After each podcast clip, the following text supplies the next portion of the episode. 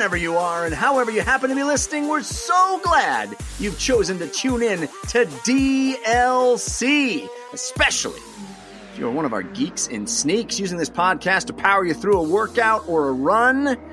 Don't worry, we got you. We'll be in your ear holes for 90 plus minutes with gaming goodness because DLC is your downloadable commentary for the week delivered the way we love it to be, and that is completely free thanks to our sponsors this week Skillshare and Squarespace.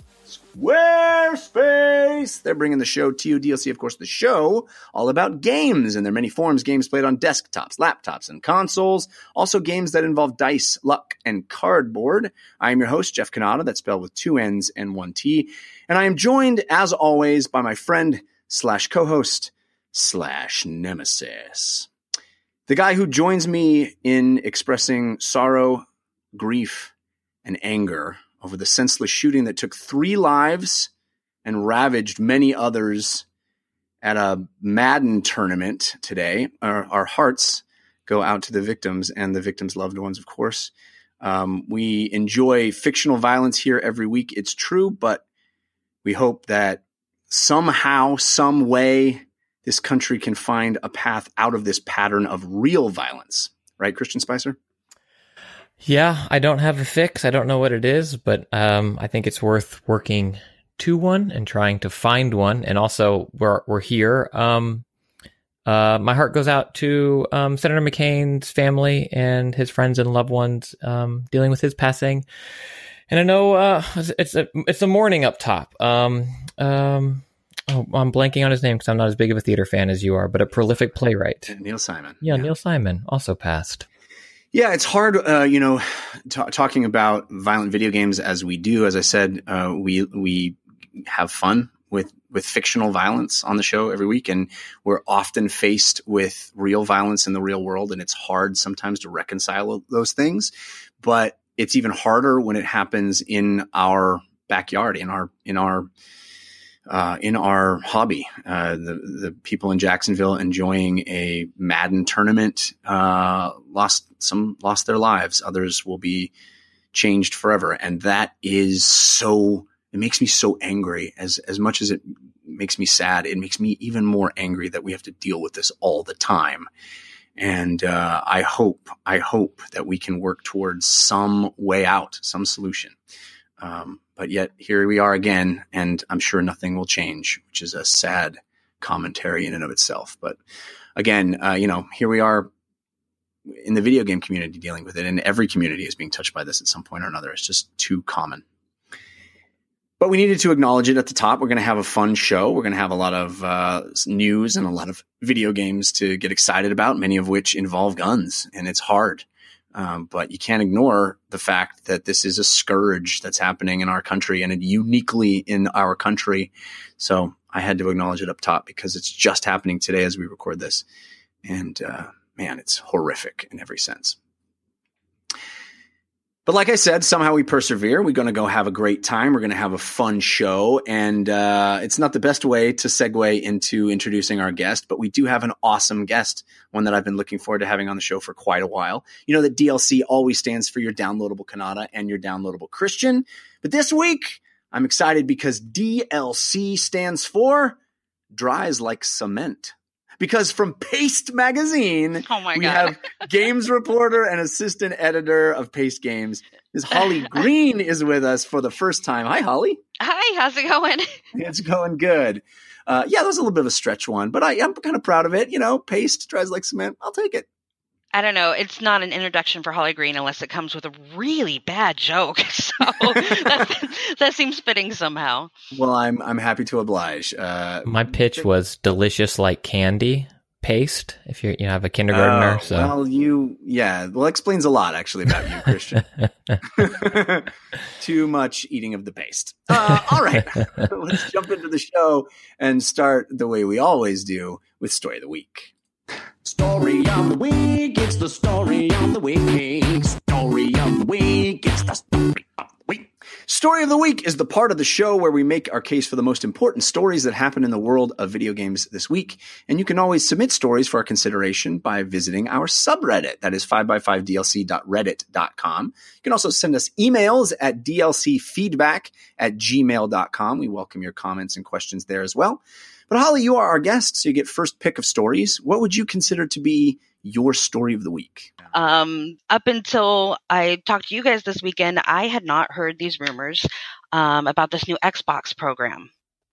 Yes, uh, it is. It is uh, looking to be more and more likely that it is not just a rumor, but yes, it does definitely fit in the rumor category at the moment. But there are reports that seem to have some validity that Microsoft is moving toward a new service that they have dubbed Xbox All Access, which will include Xbox Live Gold, Xbox Game Pass, and an Xbox One console, all at one monthly fee. So you actually get hardware. This is sort of something akin to a cell phone subscription of, of old, where you would get uh, you know subsidized uh, hardware along with the service. And that is what Microsoft is is reportedly moving toward. There will be two versions: a twenty-two dollar per month version that gets you an Xbox One S, Xbox Live Gold, and Xbox Game Pass, and then a more expensive $35 per month version that bumps you up to an Xbox One X. So this doesn't work out to be a, a huge savings over time, uh, but you do end up owning the consoles at the end of it. Uh, evidently, uh, you will you will come out of your two year contract with full ownership of your console. You'll have uh, ostensibly paid full price for it over that time, but it's a payment plan and it gets you the services that Microsoft has been touting. Xbox Live Gold, of course, $60 per year, Xbox Game Pass, $10 per month.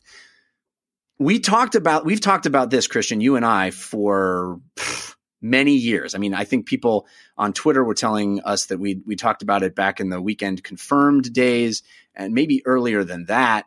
Uh, and Microsoft tried something similar with the Xbox 360. It didn't really catch on. Holly, I'm curious, are you do you feel like this is a positive thing for consumers? Is it something you would get excited about and do you think it'll give Microsoft a leg up uh, on getting more consoles into people's homes? Well, that's a good question because I as I read through it, I my first question was kind of uh, what's the motivation here and kind of what do they think is the problem with getting Xboxes into people's living rooms? And is this how they're trying to solve that problem? And if so, are they really necessarily listening to consumers? Because on one hand, you know, payment plans can be good for folks on a budget, and I and I don't want to knock that at all. I do worry, you know, if the value is going to come out, you know, to comparing the price of the console and and you're getting additional services as well, but you know, I would like to sit down with my calculator and find out what that that cost is going to come to. Um, when I think about the reasons why people wouldn't have an Xbox, um, price isn't the first thing that comes to mind for me, to be honest. Um, when I think about all the gaming options I have in my home and how many consoles get played and which ones are getting played the most frequently, um, for me, that value is still going to come down to exclusives and i and i hate saying that but exclusive games um, when it comes to your consoles are, are obviously going to provide you know that major value there. And when i think about why i play my ps4 a lot more than the xbox i think about horizon zero dawn and i think about god of war. When i think about reasons i would never want to give up my xbox i think of cuphead you know and i think of dance central and things like that. Um, I recognize I might be a little out of touch with the regular consumer in the sense that I have all the consoles and I have to prioritize those. And for a lot of people, they have to make those decisions a little bit more carefully. Um, so, in that sense, uh, accessibility to an ex- to an expensive console is a good thing overall.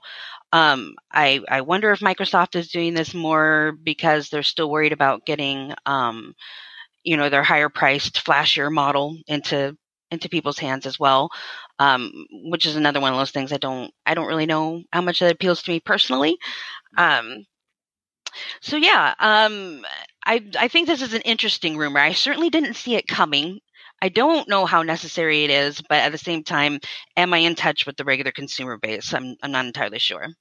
Well, you make good points about exclusives. I think if this was married with a, a, stronger slate of exclusives, it certainly would would pack a bigger wallop. But you know, the Xbox Game Pass, I think, is a pretty value heavy uh, proposition. I mean, yes, the the exclusives aren't as numerous, perhaps, and maybe even not as high profile, but you've got you know um, uh, Sea of Thieves, you've got State of Decay, you've got your Forzas, you've got your Halos. They just announced the Halo Master Collection is going to Xbox Game Pass with Xbox One X um, added added you know fidelity and and 4K resolutions.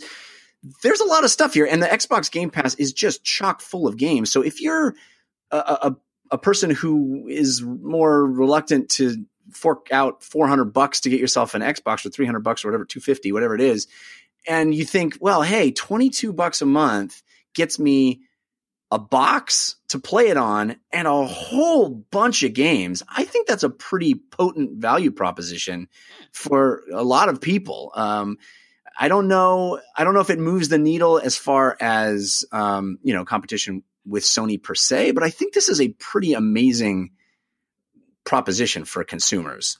Um, yeah, I, you know, I'm thinking it, it's possible as a kind of an introductory console as well for someone who isn't interested in, you know, going through the labor of amassing a personal game library and that sort of thing. Um, I could see again where the Game Pass would come in and be a high value as well.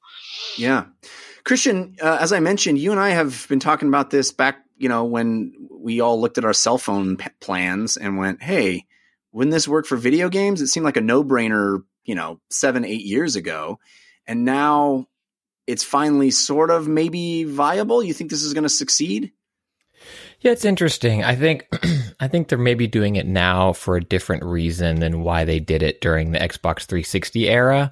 I think now it's potentially a um, putting their toes in the water for the rumored Scarlett consoles, and where you'll be kind of you know in that situation. Maybe there's a version where it's sixty bucks a month, and you're getting you're getting a cable box, you know, or whatever they want to pitch it to you. So they're just testing it out. I know that um, if I were well, looking, I, I, don't think you can go sixty bucks a month if you give them if you're giving people an Xbox One X at thirty five a month that they own at the end of it. I mean, I think that's pretty amazing. I don't think. Well, go- I'm saying like not a two year contract. I don't know what oh, it is. I I'm I'm just spit like whatever Scarlett is, you know, whatever it ends up being.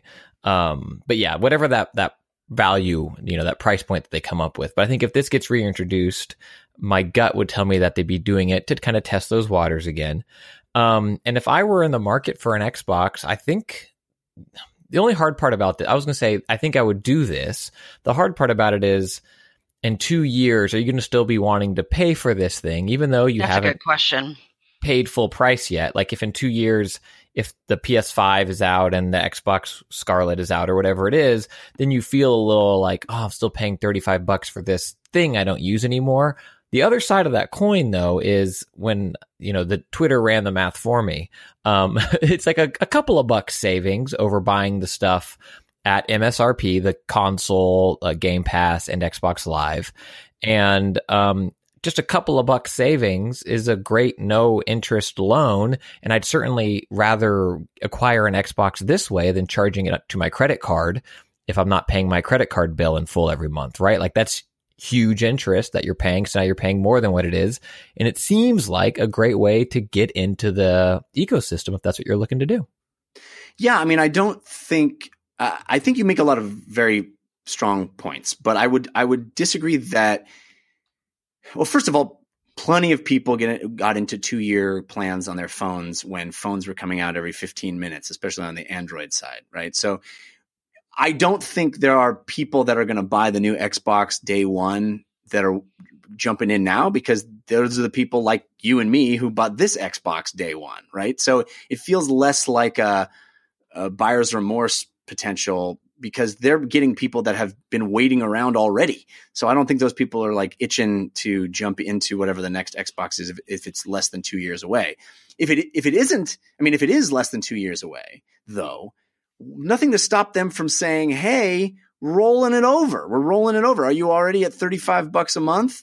we're we'll grandfather you into the new new service, especially if the new version of the hardware, the thing that's actually being plugged into your television, is uh, priced at a trivial price point. If it's not a three hundred dollar machine, if it's a you know sixty dollar little doohickey, then I think to them, I think you're right. It is all about getting into purchasing habits with their audience. And if you're already paying 35 bucks a month for Xbox, basically a subscription to Xbox, and their entire next console is built around a subscription to Xbox, well, it already is normalized. It's already the way you you experience it, and I think it does prevent them from going too far above 35 bucks. If if I got 35 bucks a month and it, it, got me a physical $300 machine, $400 machine, whatever the Xbox One X is now, uh, at the end of it, and the next Xbox comes out and there is no $300, $400 box at the end of it. It's just a subscription. I don't think you can go much higher than $35. I think this is Microsoft targeting their price point. And uh, I'm, I, for one, I think that's a pretty impressive price point. I will say if you get 35 bucks a month gets you not only the ability to play games streamed, but a whole bunch of games, including every Microsoft first party game day and date. That's impressive. I can't argue with that being impressive. I think that's a pretty bold move. Holly, what do you think? Well, I think it's really hard to estimate exactly the value of that available library, but I agree that it is humongous. so, what it comes out to over the two years, um, and I'm thinking roughly in my head here, I, I can see it being of value to some people. I do wonder, however, if this is what to think of that two year part and the timing of their next console. I guess that's the the part that's up in the air to me. It's kind of one of those I would like a soft commitment from Microsoft when they say, you know, people who who sign up for the two years aren't going to feel the sting when that Yeah. announcement for the next one is made. You know, I Yeah, end I- up having two payments potentially. That would that would be rough. Yeah. Right. Because if even if there was that rollover into the next thing, it's like, well then how do you deal with the old hardware and getting that exchanged out? It sounds like it'd be this huge mess. So um, you know, if it works out for the consumer in terms of that library making up for the value in terms of what you're essentially overpaying for your console, um, which is not what that really is, but you know what I mean. Um Yeah. I mean, how could I not be supportive of that, right? Because when we talk about how many games are available there, it's like, hey, I could stand to catch up on some things, you know.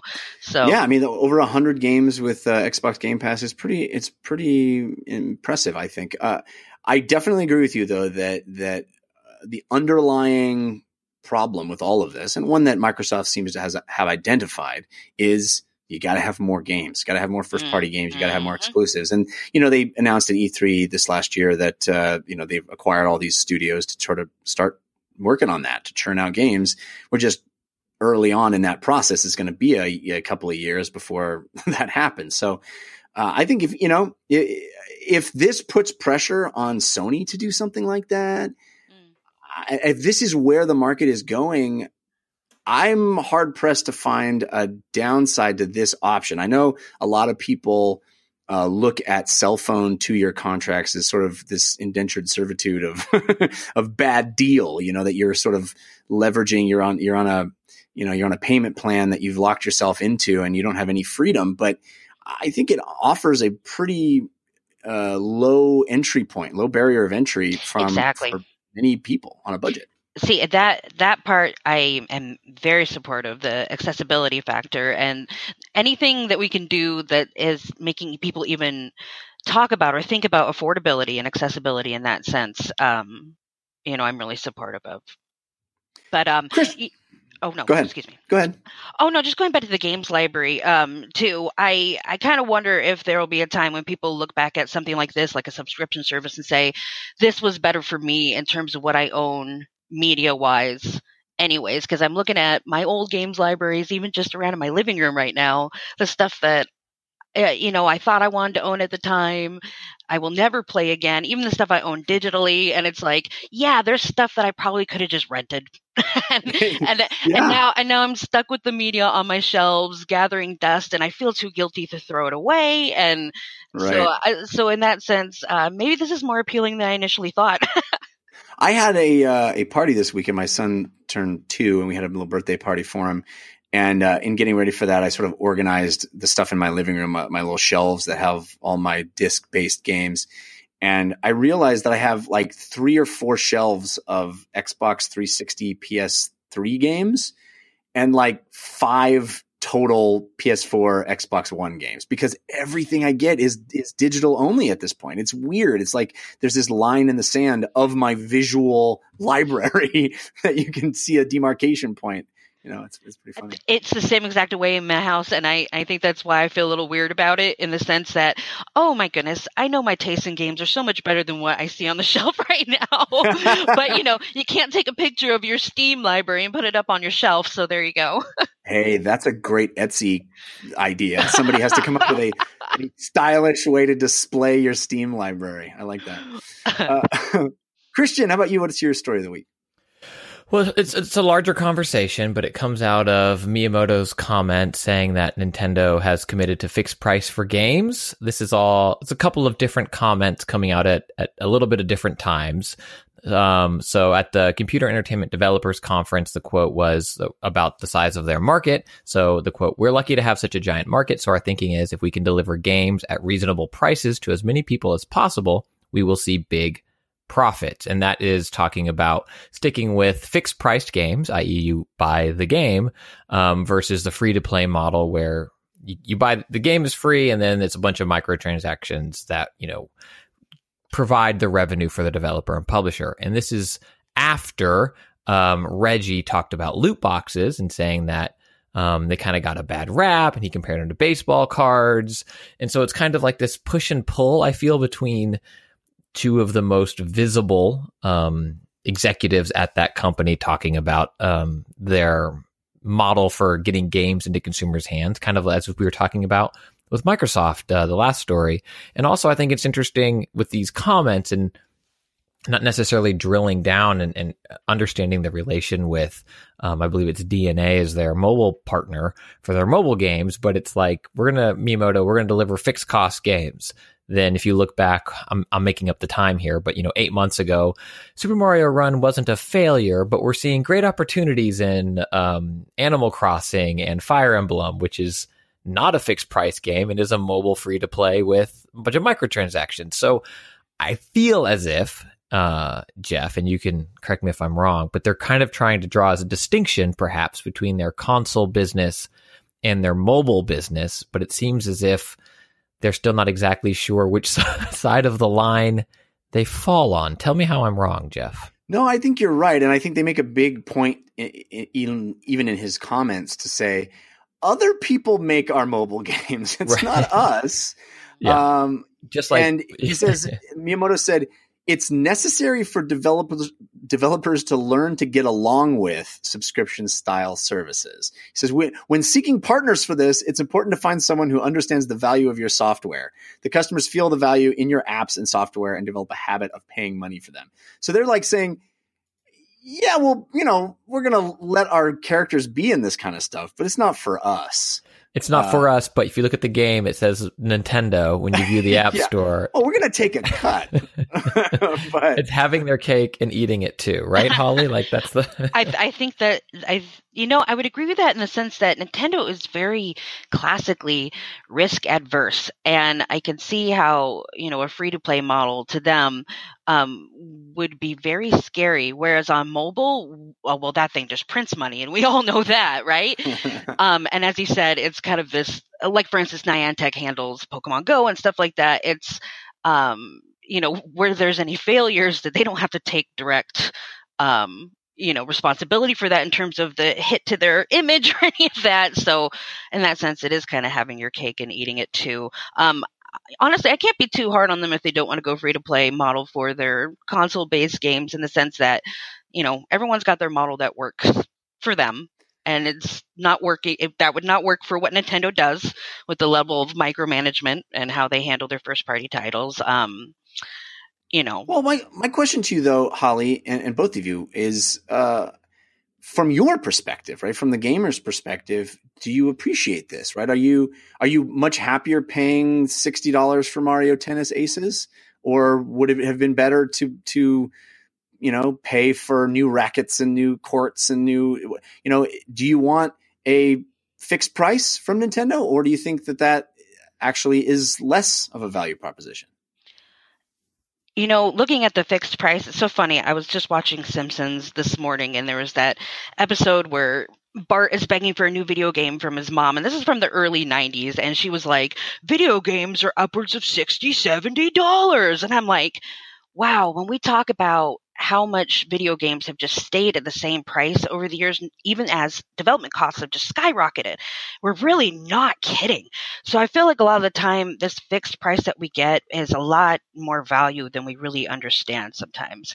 Um, you know, I again, I'm sometimes not in touch with the regular consumer base because I'm an adult and I don't have to worry about whether or not the game I'm playing base wise is free um, when I think about, you know, let's go back to Mario Tennis Aces for a second here. When I think about, oh, well, what if the base game was free and I paid for these additional things? It, I wonder at that point if that's the model you're designing your game around. Are you creating a base identity for that game to rally around that something that you can hold in your hands and feel or is it just like you can feel all the aesthetic DLC just kind of surrounding it and that's just overwhelming it and that's just the thing. That's i think that's my concern is how are you designing the game based on how it's monetized? I think that is so totally on point. I think that is exactly the concern with all this stuff right? Is that you don't get potentially you know nintendo hasn't done it so maybe they would do it differently but it seems to me you don't get a giant sprawling breath of the wild or a mm-hmm. giant sprawling mario odyssey on that model, right? That's just not conducive to getting people to meet out their money over time and keep paying. The way you make those games is you ask for a big number right away and upfront. Uh, and so, yeah, maybe you're right. Maybe the games themselves would change, as we have seen with free to play games. Free to play games are fundamentally different experience uh, than you know traditional buy it upfront games. So maybe that would affect Nintendo adversely. Maybe that would make you would feel it, like you're saying. Yeah, I, and to use a related, not exact example, but something that's somewhat like this. Um, if you look at some early access titles, for example, my big example here, Ark Survival Evolved. Uh, this is a game where the, the developers have, have outright stated we have no game design doc. Okay. Everything that they've done in this process leading up to official release um, has been directed by their community and not from their core sensibilities spread outwards. They're taking the direction, um, you know, from the outside going in. As a result, if you play the game, I don't know if you've played it, and it's something that you really can't play without a group because it has no structure. And without the structure, you have a really hard time staying on track or being motivated or focused to go from point A to point B. I mean, the game isn't even very direct about telling you what you should be doing, or that there's even, or that there's even plot elements or greater goals that you be, could be going after. And I, I feel like that is a result of the fact that they were able to design this game that was good enough you know, and people were still buying it and they just stopped short of how much structure really needed to be there in order for it to be a good crafting survival game. Um, so when I think about the free to play stuff, I think about that as well. When you're doing this incremental game design thing, little bit by little bit, and you're when you're maybe taking too much direction from the community to the point where you don't have your own internal foundation where you're coming from. And I think that shows up in game design. Um, I think the player feels it. It feels like a more shallow experience as a result.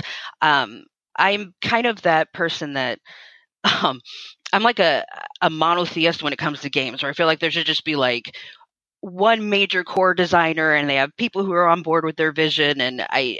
You know this unit. well, you know, it makes this, sense that Miyamoto Miyamoto would be the one giving this this because he's the closest to God there is in video games. right? I mean, I feel like if you don't have at least one singular unified vision that you're working from, your game is going to come off having as scattered of a focused attention as as there was making it. And when I think about game design by committee, by your audience, I, I think about those free to play models and those easy, those uh, early access models. Uh, you know, I don't know if those are always the games I'm gonna want to give a chance. You know.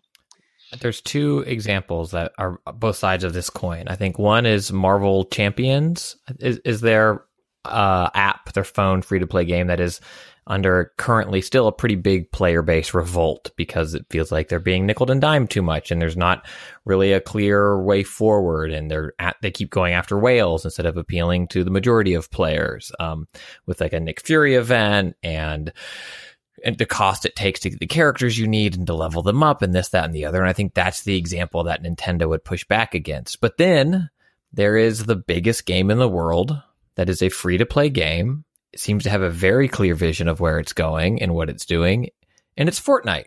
So I, I feel like you. The you, vision though is a big cube that's slowly marching its way across the map. well, it was it's, it's that now. It's with lightning bolts, but it wasn't it wasn't that earlier, and it seems like there's some form of a design doc in terms of this grant, but maybe not. But it's I mean I feel like when people talk about free to play games, and there are others too that kind of fit the Fortnite model in terms of its monetization. It is still a stigmatized topic, mm-hmm. um, but I think we're starting to see more and more versions of that model that are profitable for the developer and not stigmatized in the same way that, you know, oh, pay five dollars and I'll finish this thought. If you want to hear the rest of this, pay me five dollars. Mm-hmm. You know, like that approach to things. And so, well, I think that you bring up a really good point, Christian, in the sense that when it tends to work and when these games seem to be a little more cohesive with what Holly's talking about with a design perspective that doesn't feel betrayed by its monetization strategy, mm-hmm. it's when they are multiplayer focused games. And guess what Nintendo tends not to make? You know, multiplayer focused games, right? That they do have the Splatoons of the world and and the Super Smash Brothers of the world, but and the Mario Tennis and the Mario Kart yeah, I guess you're right, but it feels like uh, the games Miyamoto is working on, the ones he's talking about from personal experience. He's not making League of Legends. He's not making Fortnite. You know, he's he's making these big games that make more sense to uh, charge you one fee up front because they're done. And uh, I, I, maybe he's a maybe he's just got an old school perspective that's that's being phased out. But uh, I think I think Nintendo, as Holly has pointed out, you know, blazes its own trail with regard to this stuff too. Yeah, and a lot of that's born out of their caution. I mean, look how long it took them to get on the DLC model even in the first place. And then you look at the games that do have DLC and they're largely trivial or aesthetic or, you know, just these things that then you look at other games, you know, here in the West that do DLC and you get like whole extra narrative chapters and whole new worlds and all these things. And, and Nintendo's a little different in that sense. Um, you know, and, and not that I don't even support that. I mean, if people don't want it, they don't have to buy it. It's not a big deal. I'm kind of probably one of the most vocal people when it comes to being against loot boxes. But I believe that players have a very unique relationship um, between themselves and their self perception and the avatars they play in digital worlds and in that sense um, self-expression becomes very important it becomes very fun and so you know as far as aesthetic dlc goes i actually think it's really fun and i'm totally supportive of models that are built on selling that stuff but it's okay that it doesn't work for nintendo if they don't want to do it you know what i mean i think it works better for them uh, we should probably move on, but I, I do want to have. I've just come to another question that I would like to pose to both of you. Uh, Christian, I think you brought up, uh, uh you know, a good point, and I wonder. Let's just take Super Smash Brothers Ultimate mm-hmm. as the example, right? Here's a game that is just bursting with content. It is it is overflowing with bits and bobs that all could have easily been whittled off and sold individually. You don't have the game doesn't have to ship with 102 stages. You could it could have shipped with 80 and then they could have sold you 20 of them whatever, you know. It's it easily could fit, I think, l- less obnoxiously into a free to play model. Do you guys think that it's if we had you know either gone the sort of Street Fighter 5 route where you pay a, a lower you know initial fee and then they sell things to you over time or there's a version of Super Smash Brothers that's legit free and they sell you characters, skins, stages, maybe not stuff that is you know pay to win, but it's more along the lines of what we like from these things. Like Holly, you're talking about like expression, uh, cosmetic items. Does that is that better? Is that something you would prefer, Christian? What do you think? I think if the if a full the short answer is no. Uh, the, but to your hypothetical, the short answer is no. I, but I do think there is a version of Smash that would support this, and I think the way they would do it would be Echo characters would maybe be, you know, purchasable. But I think when you get into skins and costumes and yeah, yeah, sk- alternate skins, maybe victory poses, things like that would could be purchasable, and I think very profitable for Nintendo. Um, for better or worse, that isn't the game that Smash Brothers is. So it, I, I, they have sold DLC in the past, certainly. Um, but yeah, it, it's uh, there's a version of that game that works very well as a free to play game. I think um, you know it, balance, character balance in fighting games and stuff like that creates issues for how you approach it. But someone will crack that nut and they'll do it and they'll do it well and it will be a hit. is my Spice prediction. what do you think, Holly? Is it would you prefer to get? Uh, I mean, I know you said you're in a unique situation, but do you think it's preferable to get a free Super Smash Brothers and then have free to play aesthetics, you know, pa- pasted onto it? Um, you know, I think the fighting game community in general is a great model for them to look to actually when it comes to DLC. There are a lot of there are a lot of examples of what to do and what not to do.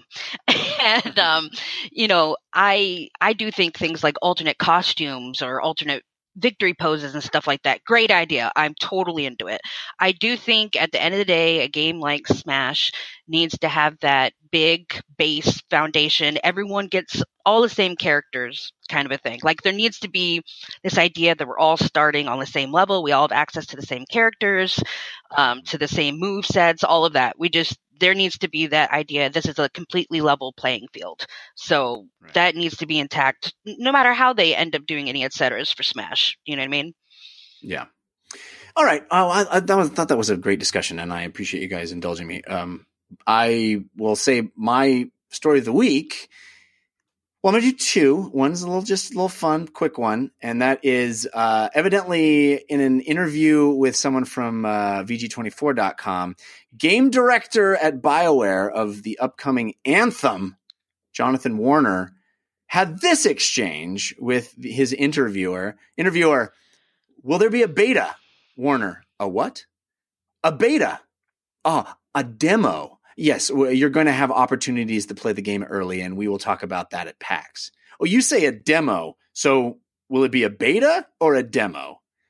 Well, I think there's some weirdness in there. We're going to be testing the game in closed alphas, and then the stuff that's out to the public is a demo because betas are often close to launch, right? Yeah. I love this Christian because you and I literally just did a whole episode of our other now defunct show uh, on it. Uh, it was a, it was a soft launch that was a little too soft. Let's just say that. Um, and uh, we did a whole episode about this about what's a beta and what's a demo. And I just I just tickled me this exchange with Jonathan Warner actually being honest that betas are demos. There's no beta in the beta. It's a demo. Anyway, I just wanted to bring that up. If you guys want to comment, you can, or we can move on to my actual story of the week. oh no, I'm just uh, wondering how significant the difference in language really is. I mean, when I think about a demo, I think of something that is delivered just with this expectation of it's closed off and it's polished whereas beta there's this expectation that you're testing out a very buggy situation but they right. they may have reasons behind the scenes why would, they would want to draw that line between beta and demo so I guess. Well, I think his. I think the the point I'm inferring from this is that 90 percent of the time when you hear a AAA game that's going to have a, a, beta like a month before the game comes out, it ain't a beta. It's a demo. Mm-hmm. It's a. Mm-hmm. It, they have polished it. They know there's no bug tracking. They're not worried about that. It's not about, well, let's just put it out to the audience and see how it goes. No, no, no. It's it, it is a pure marketing uh, expense expenditure. It is a pure marketing um, piece of content that is there to be a demo. Well, I I think I can agree with you a little bit on that, but also it sounds like you haven't played as many really bad demos or excuse me betas as I have. So lucky you. fair enough. Fair enough. Uh, all right, so uh, I will do another kind of weird thing and make my story of the week this week the same as my story of the week was last week, and that is Christian, your video card is garbage. Throw it in the garbage. Your video card belongs in a trash can because now there's new video cards. NVIDIA officially announced. We talked about this a little bit last week. Christian wasn't here. Welcome back, by the way. Uh, I'm Christian sorry to have missed the best episode ever. It was. It was. You in the first two minutes, people were complimenting me. It was great. It's nothing. to be like fair, we had a whole bit worked out that time prohibited making happen, but I, I it was a really great wish- episode. We're gonna have to do this at, at some point. You'll have to l- miss another episode so we can do it because it really Who says I'm here right now? That's a very good point. Uh, barely here. Anyway, um, and Nvidia announced the 2080 line of video cards with real-time ray tracing. Uh, basically, everything we predicted last episode uh, was pretty accurate. It, there were there were significant leaks that all turned out turned out to be correct. Um, so you know, it, it's not any new news. But Holly, I, are you a PC gamer or a console gamer? I'm PC gamer. Mostly? Yeah, so that's what I thought. So, what do you think about these new cards? Are you chomping at the bit to get one? Are you going to get one? Uh, do you think that they're exciting? What do you think?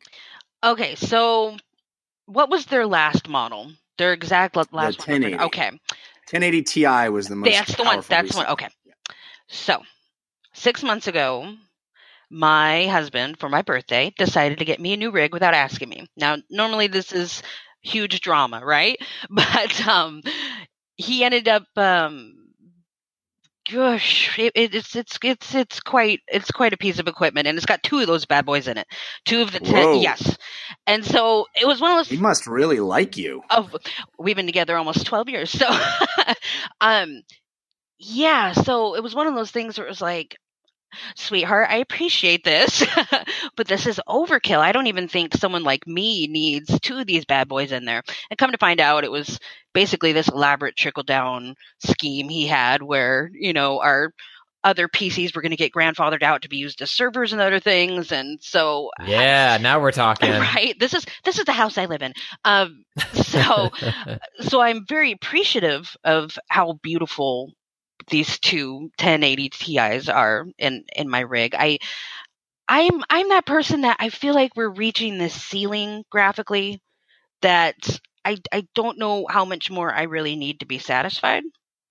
So uh Really, I, for me, that that ceiling is indistinguishable from real life. yeah see i don't know if i need that you know? Like I mean, you don't want to you don't want to play a video game that looks like a movie. I- it's just not a priority for me.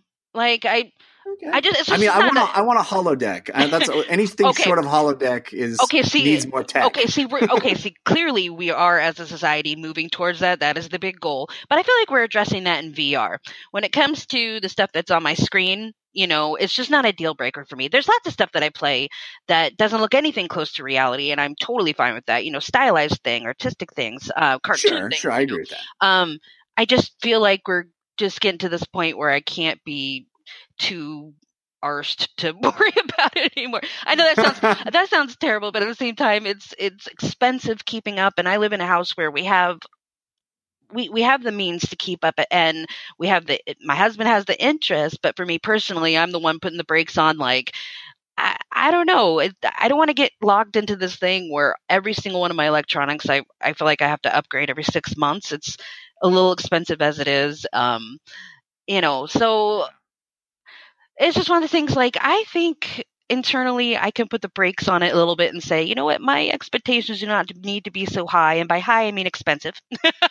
Yeah, you you. know, and You're a you're a you're a better person than we are because uh, Christian and I don't feel alive unless we're buying something. So well, I mean, I feel the same way. It's just applied to other things like my shoes, but you know, Um, fair enough. but those I get to wear and other people can admire them. And, you know, when I'm playing video games, it's just me in front of the thing. And I just don't know that it improves my experience at all in order to be able to see it more clearly. Now, where I do get really tough is when it comes to video games graphics uh, with textures. you know, that's my big thing where I'm just like, ah, these textures are all garbage.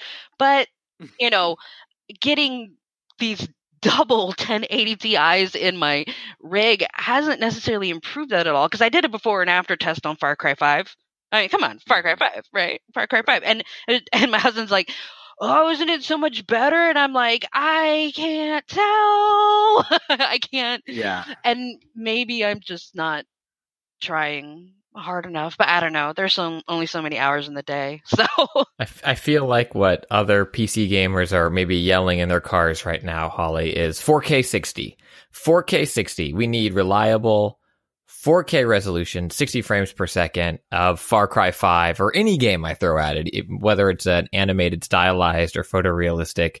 And until I can drive every game at traditional max settings at 4K 60, I'm not happy. The hard part about that argument is once you achieve 4K 60 in max settings for a current game, another game will come out Mhm. that will push the envelope further where you're not able because I can run um Halo Combat Evolved the PC version at 4K. I'm I, you know whatever, pick an old game, right? And you can you can go bananas on it. Um but trying to run the latest and greatest is is more difficult. What I spent all week this week playing World of Warcraft, and my little FPS counter got up to like over 200.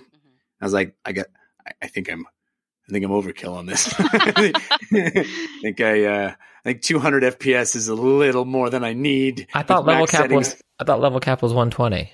Yeah, baby. I got more frames than I got levels. Always have Um, more frames than levels. Jeff, we, we we can tell people that we we both pre-ordered uh 2080 Ti, right? We both did because we are both uh, uh, hollow and empty inside and need to be filled with uh, the newest, latest, best. At least that's me. I won't speak for you. I haven't I I, I haven't committed to keeping it. I'm waiting for realistic benchmarks. The first thing I did as I pre-ordered it, as I said, uh, I had two windows up. I think you're like, what are you doing? And I was like, one page is refreshing for pre-orders, the other is refreshing for the return policy. um, I I think ray tracing looks incredible. The demos they showed, it looks amazing. I don't know if when I'm running around in Battlefield, if I will see, if I will be like, oh man, uh, we're getting, fl- hold on, let me look at this soldier's eye. There's the explosion. Where, yeah, in what universe do I need a muzzle flash reflected in the eyeballs of the soldiers? I don't. I don't. But that's what I'm I mean, saying, guys. That's what I'm saying. apparently apparently our world jeff is is, is the world in which Yeah. uh we need that um i think ray tracing real-time ray tracing looks incredible i'm curious to see traditional benchmarks. I think the thing that came out of the nvidia conference was the and understandably so like these cards are doing something on a consumer level that have never been possible before. So we need a new way to measure it and they came out and like this is infinity times faster than a 1080 because a 1080 can't do ray tracing. Um, the people want to see those traditional benchmarks and they released a 2080 versus a 1080 um, but then there were rumors that tomb raider with ray tracing turned on was only running at 30 frames per second and so there's still a lot of um, you know rubber to hit road that we need to see to see how much of a traditional upgrade these cards are over the others and then whether or not ray tracing is worth the sacrifice. And then how many games use it and use it well?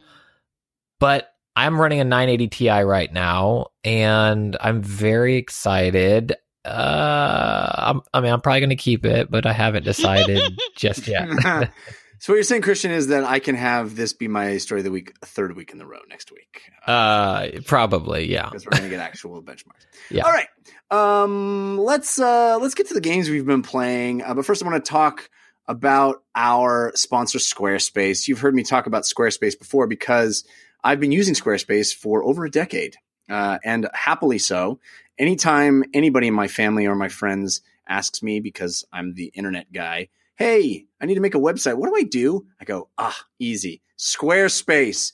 Go to Squarespace. Squarespace.com slash Jeff sent me.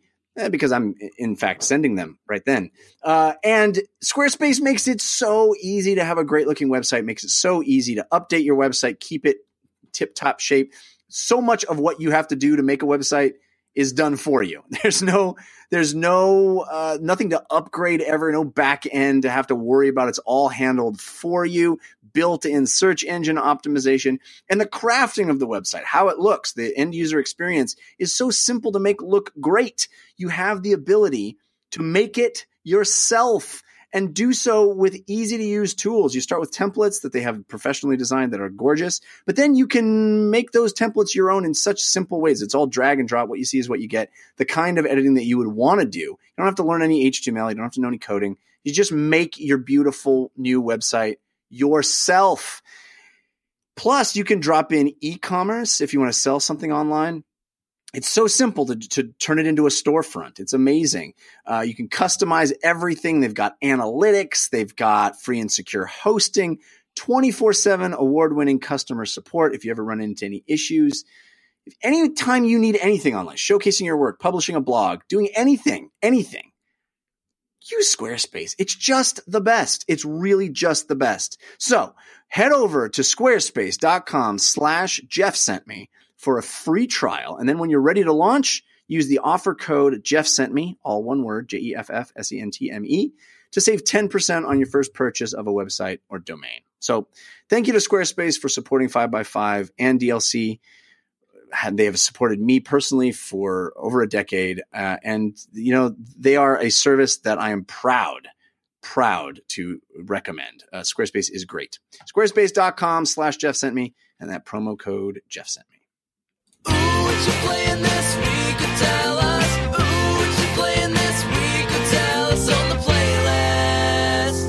Time to talk about the games on our playlists. Holly, what what you been playing? Wow, I have almost exclusively been playing Graveyard Keeper. When I say exclusively playing Graveyard Keeper, I mean ex- that's all I'm doing with my life right now. on your double 1080 Ti's, you're playing Graveyard. I know, I love it. right? It's oh, it's so worth it. Oh, it just runs so fluidly as I'm planting carrots. Um, this is such a great game. I've heard very good things about this game. Yeah. So, right after I came back from E3, I had this like rebellious moment where I was like, I'm going to play a game I want to play that is completely irrelevant. I have no reason to write or talk about it right now. I'm just going to play it just for fun. Because when you play as much as I do and write and all these essays and all this criticism, it just, it, that line between work and fun becomes so blurred. And so this is kind of the only way I get to enjoy a game is if it's completely irrelevant. Um, so at that time it was still, um, in its like early access beta phase and so there was a lot of stuff not implemented yet and um, so they just had the official release on the 15th um, my new file already has 50 hours on it.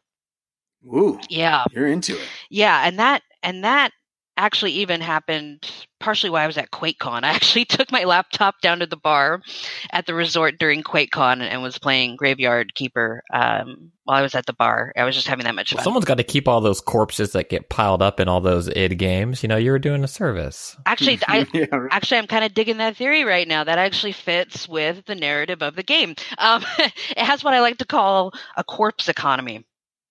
And at this point, I'm getting really, really good at it. Um, do you guys play crafting survival games at all?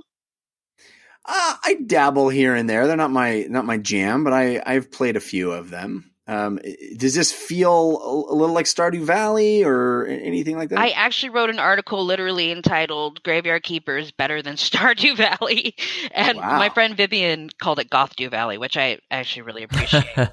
I really Very like good. that. Yeah. So I, I actually like it a lot more than Stardew Valley. I think it's um I like its systems better. I like its subject matter better, but it's very dark and cynical, and sarcastic and very irreverent and funny. And um, on top of that, if you like crafting games, this one is really a butt buster.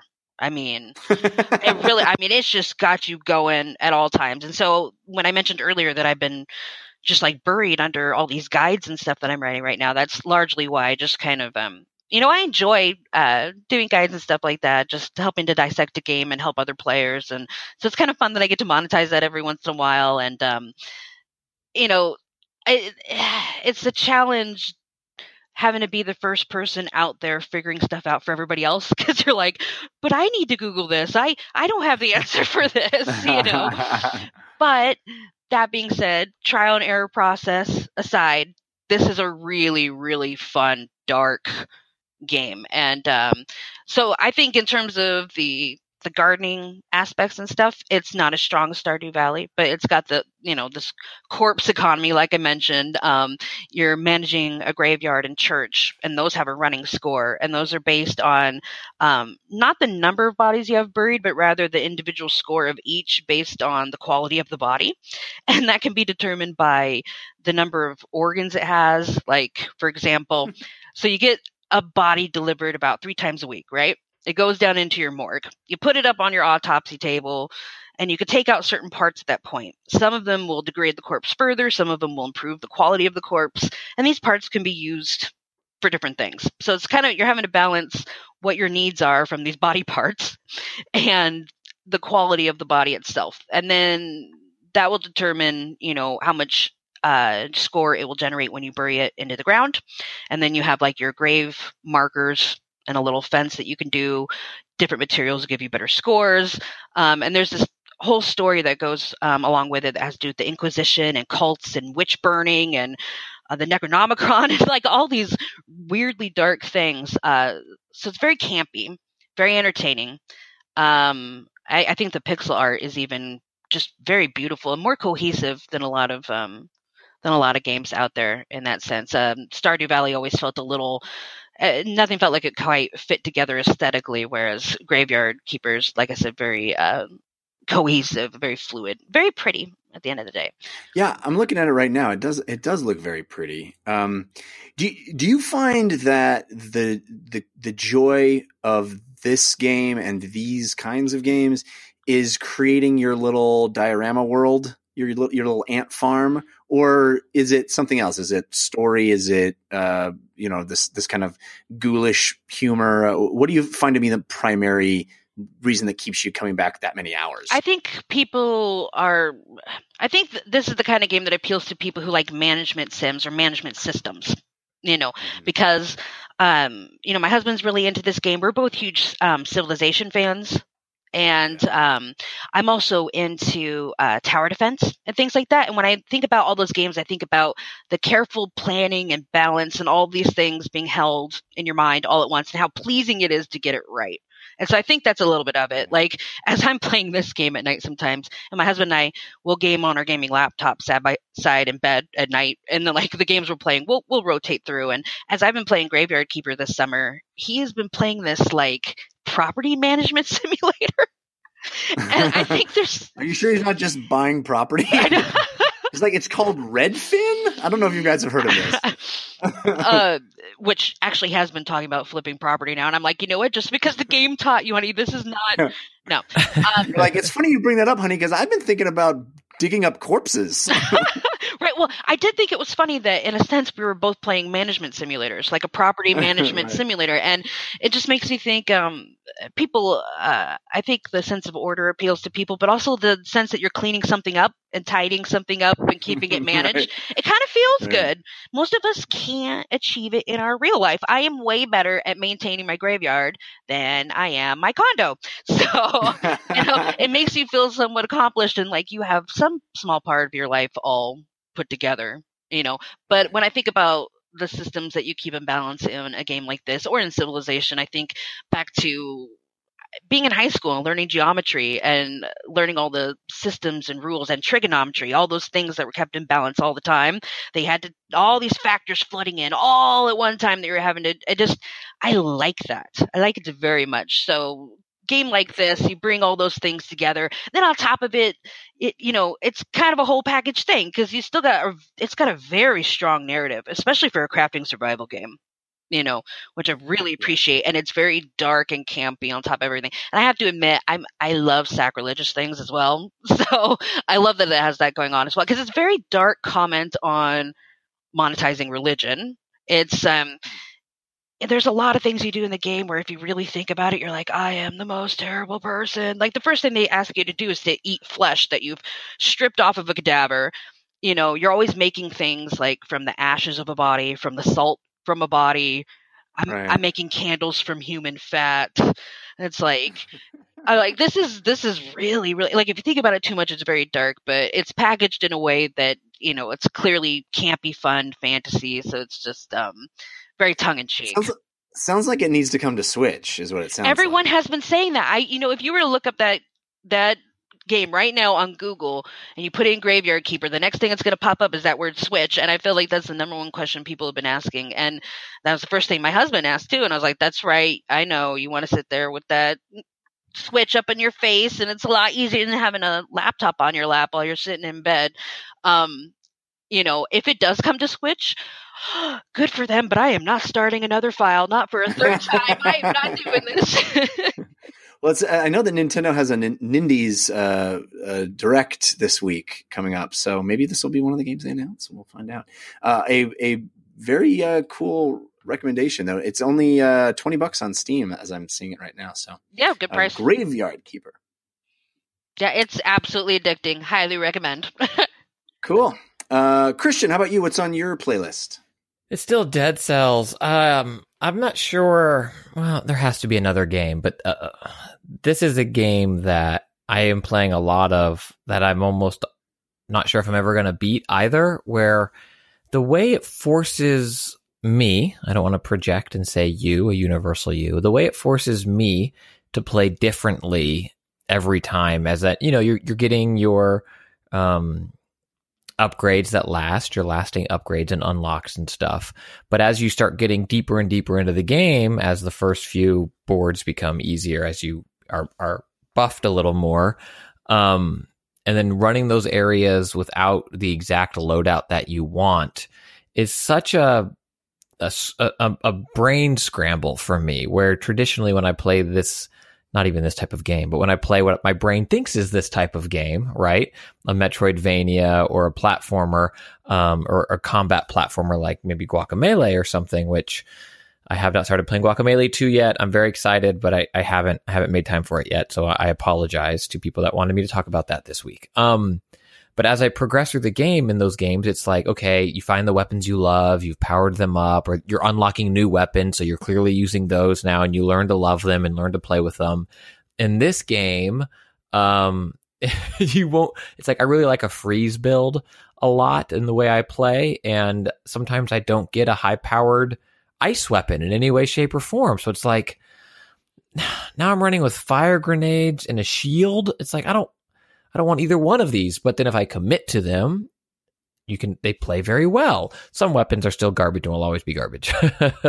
but so much of the game is kind of re-rolling my head around what the game is is is forcing me to do that I find both very rewarding but also extremely frustrating when I get into later parts of the game where it's like if I just had oh I I know what I would have done with this if I had level six ice grenades right now, or you know whatever. Like blame the game, not the player. I think that's how the th- that famous quote goes. Um, but I love this game, Jeff. I have not bounced off of it yet. It is. Um, I'm piling up corpses that that I can send to Holly to bury for me. nice. I know what I know just what to do with them.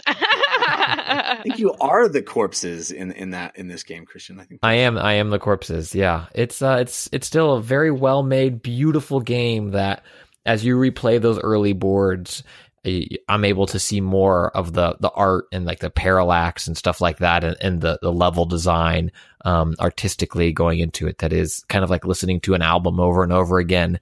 That is a little different every time you hear it. It's it's incredible.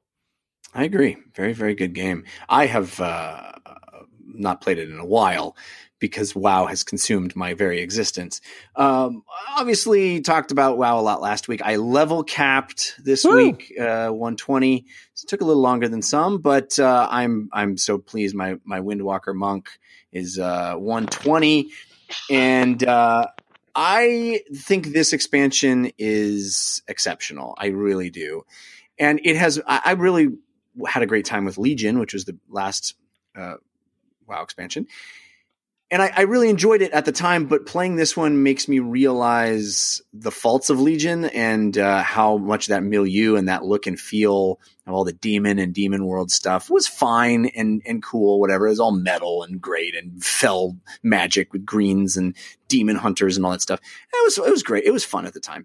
But I am so much more enjoying what they have done with the new areas that that came alongside this expansion, especially on the alliance side. I think the horde got the short end of the stick on this one, man. I think the, the horde are they deserve it because they're filthy horde. But uh, as an alliance player, always, um, I love the the Kul Tiras area, the new island called, called Kul Tiras, which has got this really wonderful sea shanty Pirates of the Caribbean style, like uh, foggy ships and pirates, and uh, it's just such a cool milieu.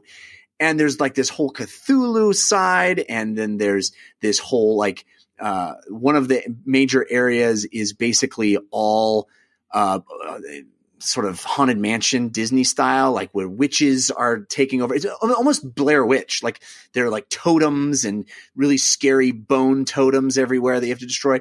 The, the first place you get to in that new area, uh, you come to this town and everybody's frozen in place, and there's this giant totem in the center of the town, and you're like, this is wrong. How do we? Well, all the people are like the mayor is frozen in place, nailing a sign to the wall that says, "Hey, everybody, watch out! There's witches." you know, it's it's so rad.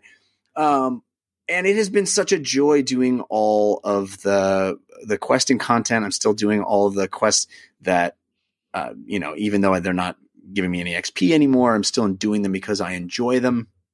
And I want to highlight what I think are three of my favorite quests that I've ever experienced in WoW in 14 years of WoW. Now, the, yes, indeed. Wow. Uh, these these will be sort of mo- minor spoilers for people that w- want to experience them, but they are not uh, central to the storyline of the expansion or the universe. These are very optional. In fact, very easily missed, which is one of the things I love about them is that they are so beautifully designed and fun, and yet so easily could just be missed because they're on a little side island that you could easily not visit. Um, so I, I found myself on this island off of uh, one of the pirate areas, and I ran into uh, three characters that were standing on top of this rooftop that kind of overlooks the sea, and there's fishing rods and uh, boats har- at harbor and uh, docked there, uh, and uh, it's a cool little area. And you take this quest called uh, the Deadliest Cache, I think it's called, and uh, one of the the people of these three people starts telling the story like oh you you should have been here earlier. I i caught the biggest fish. It was the most amazing thing you've ever seen and the other characters are, are all going like no no no they don't believe don't believe her. She's she's she lied. And you proceed to should go let me tell you the tale. And then you proceed to take over her body in a classic like you know wayne's world. You're playing out her telling of this story, this tall tale of the great moment where she got this crazy catch. And she's like, Yeah, you're not going to believe it. I was standing here just fishing, and there were sharks, sharks on land, land sharks, and I had to fight them off. And then you're you're doing it, and you've got her abilities, which are completely different than your abilities. This is something that WoW does a lot, where you inhabit an, a, a new character or a new vehicle or something for a short period of time and you have cool new abilities but her abilities were super cool she had this like chain uh, that she could shoot and then it would pull her to an enemy and she could smash him and kill him and stuff. Uh, so you get to be feel op and and do this and you're like killing all these sharks that are literally in bubbles on land swimming around. Hilarious and fun. And she's like telling this tall tale of of what happened. And and as she's telling it you're, you're hearing the other characters like that's not what happened. That didn't happen. And uh and then you finish that and you know you you kill this uh giant shark like that she's like and then the biggest shark ever came. And uh and then the next person goes that's nothing. You gotta you should have been here last tuesday when i did this and then you do his like you experience his. And he's telling you about uh this time that this these tentacles busted up uh the the the dock and were causing havoc and he grabs he's got like this bazooka and so you shoot this bazooka at these tentacles and you shoot them and it knocks you up into the air every time you shoot it so you go like 40, 50 feet up in the air every time you bl- blast this bazooka because you're sort of rocket jumping like the old, you know, Quake days. And uh, you get to play that. And then there's a giant tentacle monster that comes out of the sea and you attack that.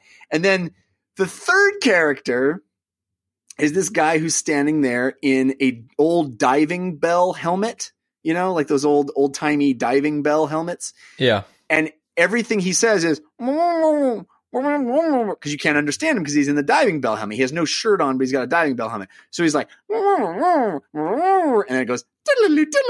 So you're in his telling of this tale, and you can't understand what he's saying, like Kenny from South Park or something. So you have no idea what you're supposed to do in this scenario because every other thing, the quest is like, you know, kill 10 land sharks or whatever in order to do it. And the quest for him is "Ah, 10. ah." So you're like, you have no idea what you're doing because he's telling his story. Just so brilliant. You end up walking down to the water and there's a dolphin there and you click on the dolphin and you leaps on the back of the dolphin and he's holding on for dear life and then you're controlling the dolphin that has frickin' lasers on his head and you're swimming under the water as he's holding on like riding a bucking bronco on the back of this dolphin and you're shooting this laser at creatures underneath the ocean and killing them. I mean, it is just so clever and so wild. And then you come back and you you know you they're all talking about how they had the greatest story. And it, it is content that means nothing. It didn't further a bigger story. It wasn't there for any other reason than to just be delightful. You can do it in any order. It gives you xp it, it you know i think you get some gold and some items but it's just an example of how blizzard has jam packed their universe full of easily missable stuff that's all beautifully designed that gives you new kind of experiences that takes you into places that you wouldn't expect. And and i mean those are three examples that are some of i think the best ever in the game but this expansion is just chock full of really wonderfully thought out ways to use the structure that really is an old antiquated structure of wow and layer and layer and layer on it new and fun and interesting ways to delight you. And I'm just been having such a great time with it. Reminds me conceptually of one of my favorite games from last gen of uh, Call of Juarez Gunslinger. The idea of the unreliable narrator and you inhabiting his tall tale, and then like seeing that happen in the world. And in that game, people be like, "There weren't twenty soldiers," because you walk in, you're like, "There are twenty soldiers," and you're like, "Oh crap!" They're like, "There are only five. and then fifteen of them go away, and you're like, "Oh cool, I can take out five. it's Right. really fun. It's really fun. Yeah. I mean, I'm having having so much fun with it, and and I'm going to be playing WoW a lot this year, so I'm hear, sure you'll hear me talk more. You know, now that I'm level cap and I'm doing world quests, I've had to you know grind rep in the three different factions and hit level 120 and do certain expedition quests in order to get to being able to do world quests. Now that I'm doing world quests, I'll I'll get my eye level higher to then get into the ju- dungeons proper, and then move on to heroic dungeons, and then the first raid will come out September 4th. So, you know, the the roadmap is clear. I'm sure I'll be talking about this a lot more if you guys can stand me talking about it more. But then again, Spider-Man's on the horizon too, so who knows? But uh, I I I just love this game. I love it. I have loved it for many many years, and I'll I'll wane on it as I always do. But for now, I'm I'm just it's a delight, and every spare second, I'm trying to get back into Azeroth and do more stuff. All right, uh, let's uh, let's move on. But first, I want to thank our other sponsor, which is Skillshare. Oh my gosh, if you are like me and you have uh, a love of learning, truly a lifelong love of learning, Skillshare is an amazing resource. It's an amazing thing. It's an online learning platform with over twenty thousand classes. These classes are in a wide range of topics business, design, technology, game design. You can take uh, courses that'll teach you how to make a game from scratch. You'll you'll you can take like uh, get courses in video editing and creative writing.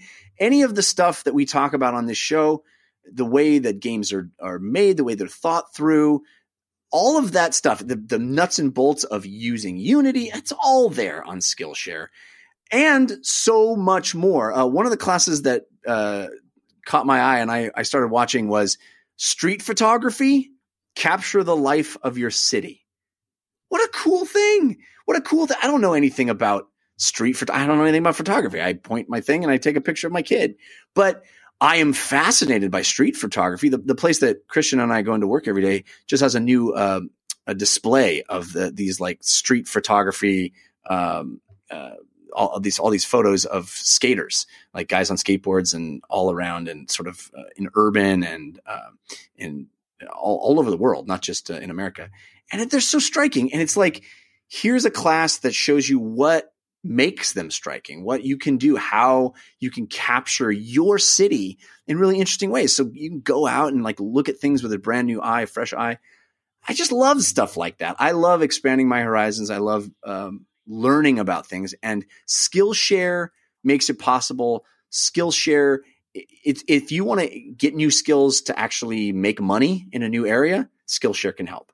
But I like it what I'm talking about with this sort of street photography thing, just in things that make that spark my interest, that make me excited to learn about, excited to know more about. So check this out. Eh, you can join the millions of students already learning on Skillshare today with our special offer. This is just for DLC listeners. You get two months of Skillshare for just 99 cents. That's right. Skillshare is offering DLC listeners just two months, not just two months, offering DLC listeners two months for just 99 cents. That's unlimited access to over 20,000 classes. And it's just 99 cents. That's incredible. Sign up, go to Skillshare.com slash DLC. Again, that's Skillshare.com slash DLC to start your two months now. That's Skillshare, S K I L L S H A R E dot com slash DLC.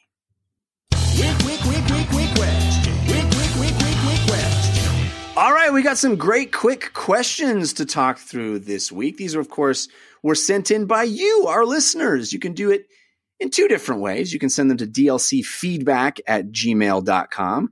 The subject line, quick questions. We love seeing them there. Uh, there's also a sticky thread in our subreddit that you can access by going to 5x5dlc.reddit.com.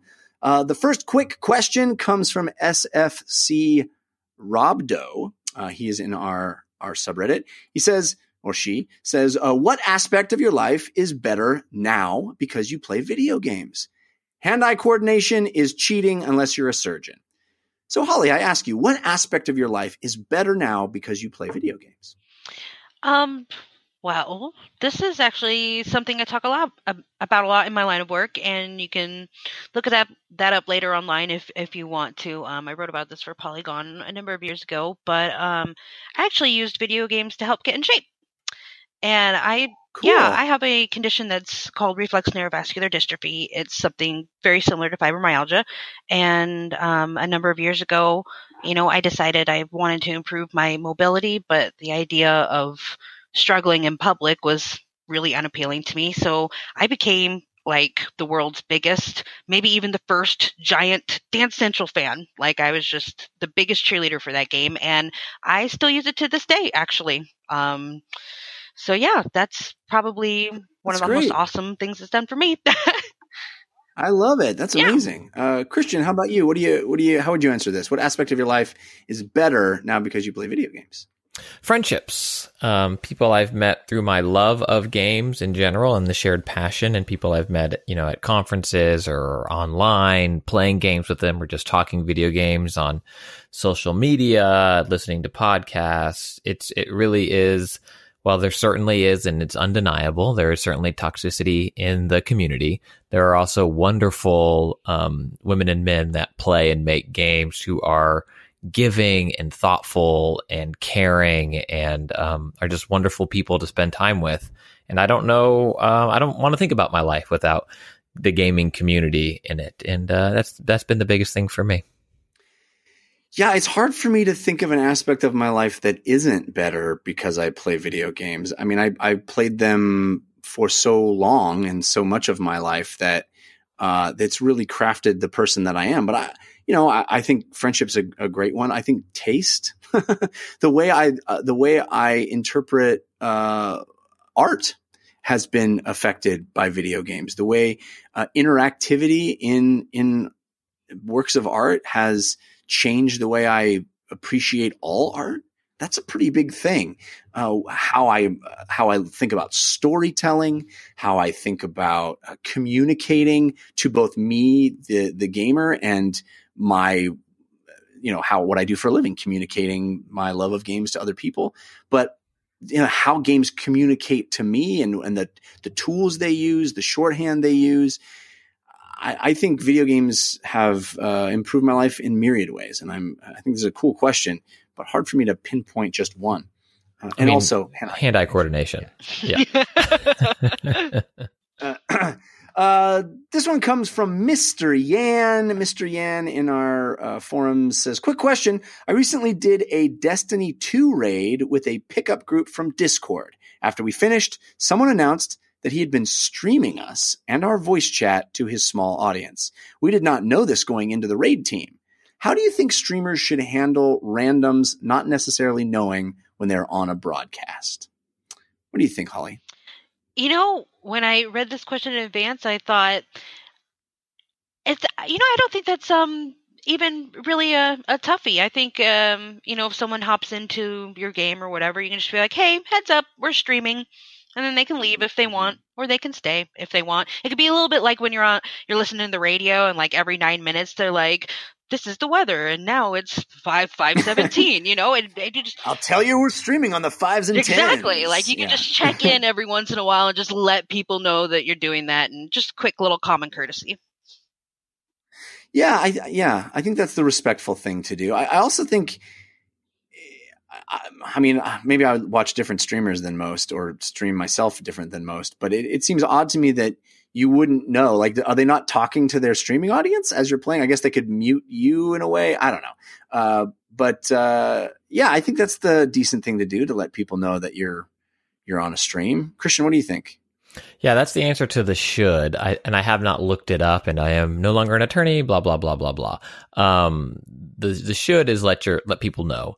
The interesting question that I might do a little research on after this, I did not do beforehand, is how this plays into um, an authorized recording of someone. And for example, prank calling. Do you need to have two way consent or just one way consent?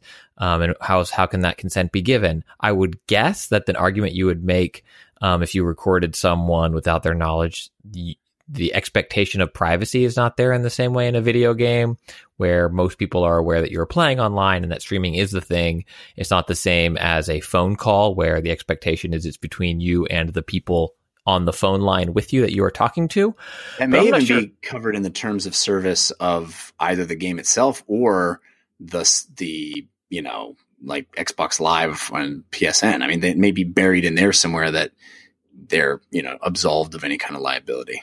Well, I'm not talking about necessarily going after the corporation as much as I am the person. Um, Right, but I mean, I think you there may be language in those you know EULAs that say you know you, you, by playing on our service you understand that you may be broadcast or recorded at any you know who knows. Perhaps, yeah, that's a good point. It, it might be there, but yeah, the, the should is let people know, and I think the the prank streams that exist out there are annoying, and there's better ways to do it. People are like, you know, I go into unsuspecting stream, and they're like jerks or whatever, like they partner up and then they just stream to their audience, them being an idiot, like, this player's getting so mad. Well, okay, let's go to the base. they think we're going to go to the base, and it's just like uh, that type of content does not appeal to me. Um, but yeah, tell people what you're doing. Don't be a jerk about it, and then let them make an informed decision. Right?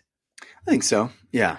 And I think I think it, it mostly applies to your teammates who if you can hear their voice, I think that's you know, it's your your duty to let them know. Yeah. Uh, this one comes from my old friend Scooby Diesel, 87 in our chat. Uh, he says, Quick question.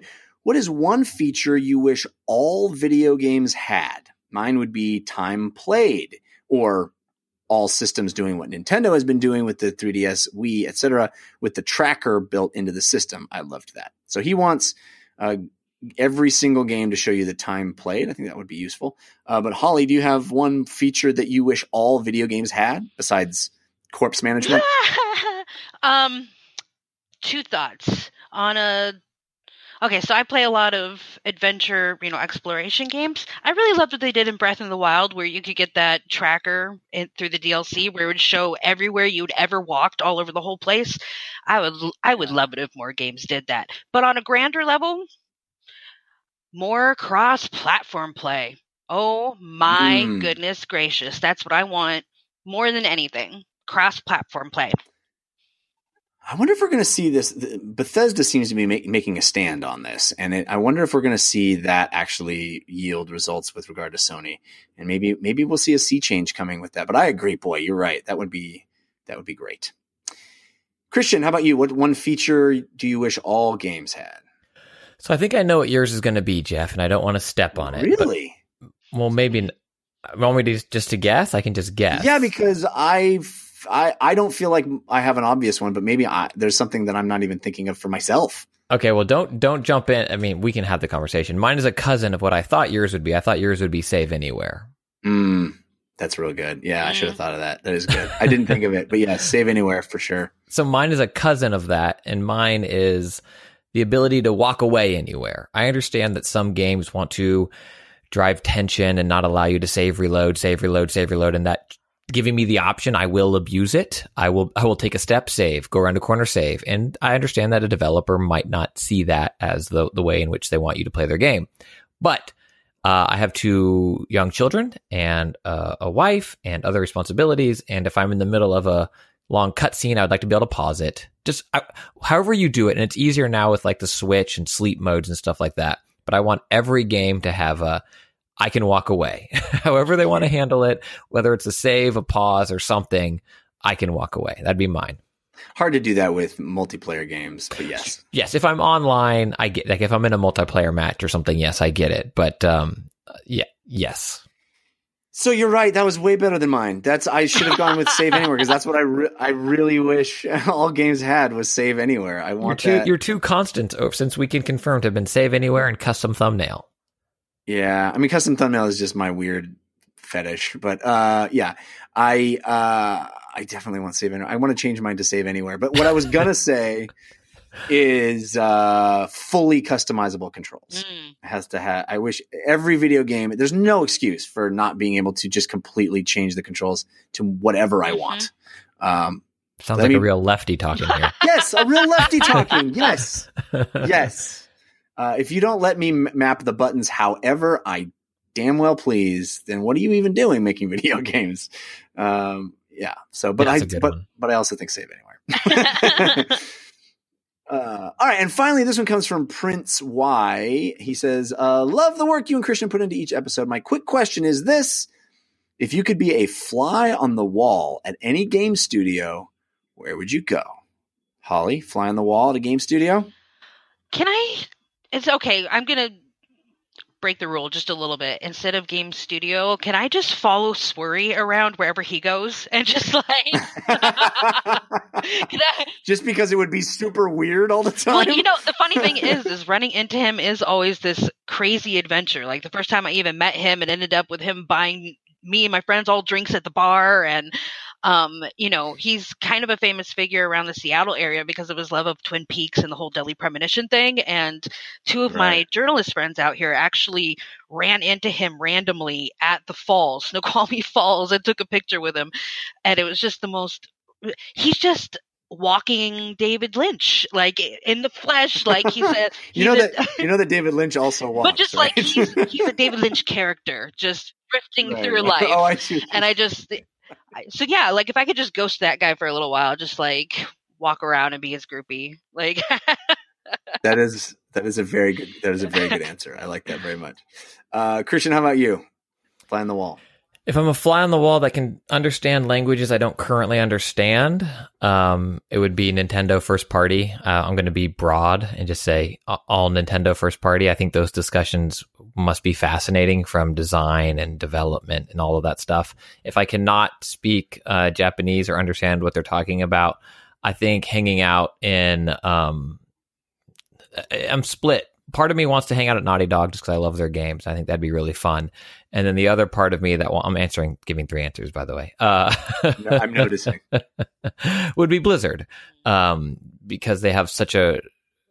It's it's again Blizzard as a whole. Like I'd love to sit in and like wow and how that game started and what it evolved to and what's the Hearthstone team doing and over. It's so many different kinds of games that all you know share a similar DNA and are trying to be the only game you play.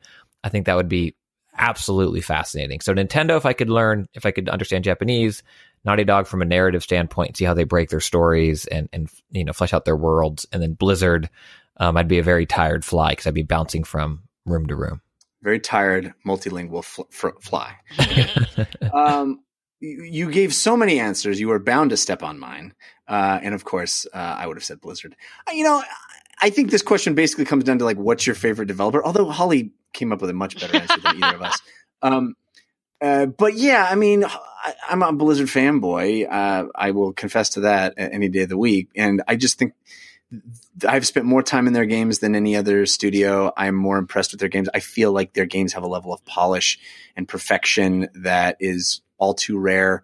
And seeing like that, I mean, I would love to be a fly on the wall at Blizzard for the failed games, like you know Titan, whatever that was going to be. The fact that they canceled it, like I want to be a fly on the wall the conversation that goes, Hey, we put however many years of development, however many millions of dollars of development. We've got a working prototype. It's not good enough. You know, StarCraft Ghost, we showed it at E3. Jeff Cannata played it. He can't hear us right now because there's no way this fly is him. uh, and, you know, and yet we're going to axe it because it doesn't live up to our standards. Like, what is that conversation like? That level of of commitment to quality, I think, is laudable and would be so interesting. I mean, it's kind of like what I was talking about with Skillshare. Just know, just learning, being near people that are so at the top of their game, I think would be so interesting. I like the idea that you're that fly, and then like the boss just walks in and she's like, "Hey, you know, we worked really hard on this. We're going to cancel the game," and everybody's like, "Okay, cool." And you're sitting there like, "Dang it!" so me why. I'm going to buzz around somewhere else. I'm going to go learn Japanese.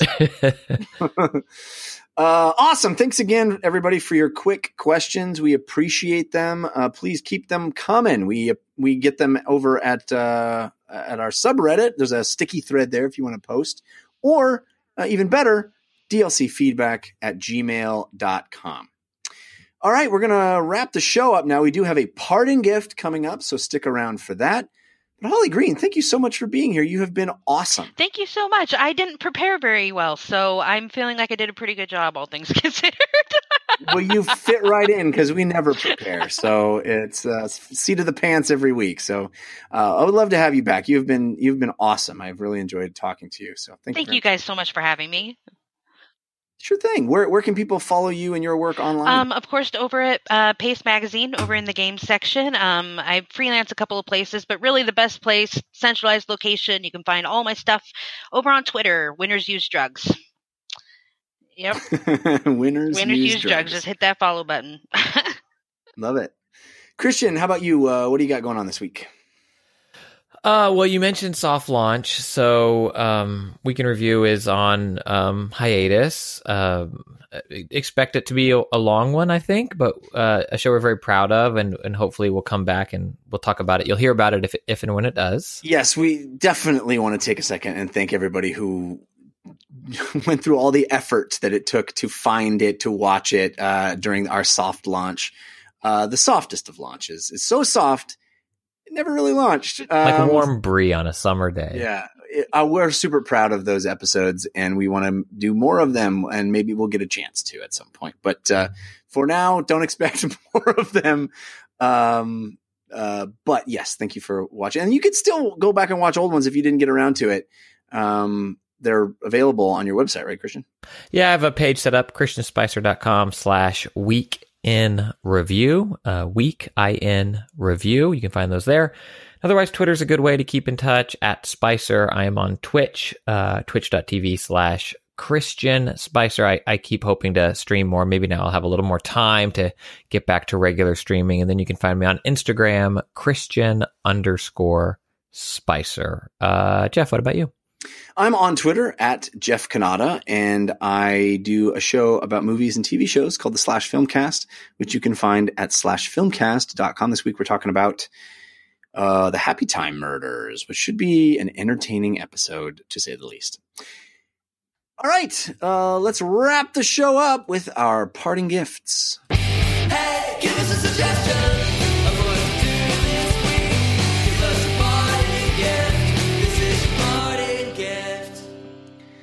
Holly, do you have a suggestion to help people get through their week? Go to the movies. That's what I've been doing lately. I play so many video games that my brain is starting to get a little burnt out and no longer know the difference between fun and work. So I decided to spread my interests out a little bit and dabble in some other mediums. And I actually went out to a movie. I went and saw Sorry to Bother You, and it was and it was Mm. really good. So I highly recommend. It. Yes. I would definitely second that. Uh, Sorry about you is incredible and will blow your mind for sure. Um, Christian, how about you? You got a parting gift? Yeah, this one was uh, inspired by you, Jeff. Um, go wherever city you live in, go to a good vegetarian restaurant. Um, take the chance. I think you're really going to like it. I am a vegetarian, have been for years. I'm not telling you to be a vegetarian, but there's really good vegetarian food out there, and hopefully it's one that most of the menu isn't trying to pretend it's meat, which that can be good also, but there are better choices than um, meatless loaf. Like, just be a delicious dish. Um, I know, Jeff, we you had two. We- We're slowly converting you. Yeah, this uh, this you, you said it was inspired by me, but not because I recommend people go to a vegetarian restaurant. It's because I tried to resist going to a vegetarian restaurant, and I enjoyed it so much that I begged we go back. So Yes. uh, yes, yeah, I am I am a example of uh, somebody that didn't think that they would want to not have the meat and uh, enjoyed very much a good vegetarian restaurant as we went together.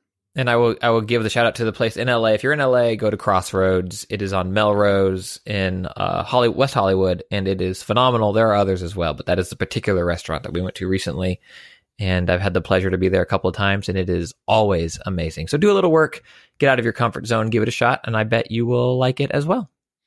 We have a listener suggested parting gift, which you can send in to dlcfeedback at gmail.com. This one comes from John Benton. He says, check out a book series called The Dresden Files. The quick pitch is Harry Dresden is a wizard living in current day Chicago who also plays D&D with his friends and relates his moral dilemmas to Spider-Man. it has amazing action, a mountain of recurring characters, and just about every creature you can think of from horror, fantasy, and myth. There are 15 books so far, with more on the way. The audiobooks are great and narrated wonderfully by James Marsters. And the universe also includes a tough as nails cooperative card game. He prefers the digital version as well as a comic book series. And there's a canceled TV show we don't speak of. uh, so again, that's the Dresden Files books. Uh, I, you know, I've been meaning to read these, and I just haven't gotten around to it. I've been meaning to read one of them. Uh, I would. I wish John had added which one is the perfect one to start with. Do you start at the beginning of the series, or is there a better way to do it? Uh, but yeah, I'm, been meaning to do that. Speaking of books, my parting gift is a, a, a bit older than those. It is one of my original favorite books, really of any kind. When I was a kid, it was it was my favorite science fiction book. It's the book that got me into science fiction and gave me a voracious, insatiable appetite for science fiction. And that is Isaac Asimov's The Foundation novels. Uh, I bring this up because we got word this week that the Foundation novels are becoming a TV series. Uh, I think David Goyer is writing it, and I think it's going to be on Apple. Is that right? It's going to be like Apple's new streaming service. Anyway, uh, before these come out, before the TV show comes out and probably ruins it, but hopefully it won't, uh, just read the books. They're great. They're short. They're so incredibly imaginative. Uh, the idea of the foundation is that there's this fella named Hari Seldon who comes up with something called psychohistory, which basically is a mathematical formula that takes into account every variable in the universe and thus can predict the future because he can map out through science, map out what will happen in the future. And based on that, he establishes something called the foundation, which will influence history in big at big moments at big inflection points through through time and push humanity to more uh, more advantageous areas. So there's this vault that'll open every hundred years, I think it is, and there's a video that plays of Hari Seldon telling the people what they need to do to make sure the humanity goes right. It's incredibly cool, and it goes to some really fun, unexpected places. Uh, so I, I highly recommend it. it. It sparked my imagination as a young kid. Uh, the Foundation novels by Isaac Asimov. All right, that's going to do it for this episode of DLC. Thanks again to Holly Green and Christian Spicer for hanging out with me. Thanks to all the folks in our chat rooms for hanging out with all of us in real time. We appreciate you guys being here and making the show better. We also appreciate our musical contributors, Patrick L., Sean Madigan, and Zero Star for making those cool bumpers. We appreciate you for tuning in and listening, for downloading the show, for maybe even, I don't know, recommending us to a friend. Help get the word out. We appreciate it. We'll be back next week. Until then, think about what you put out into the world. Make it a better place.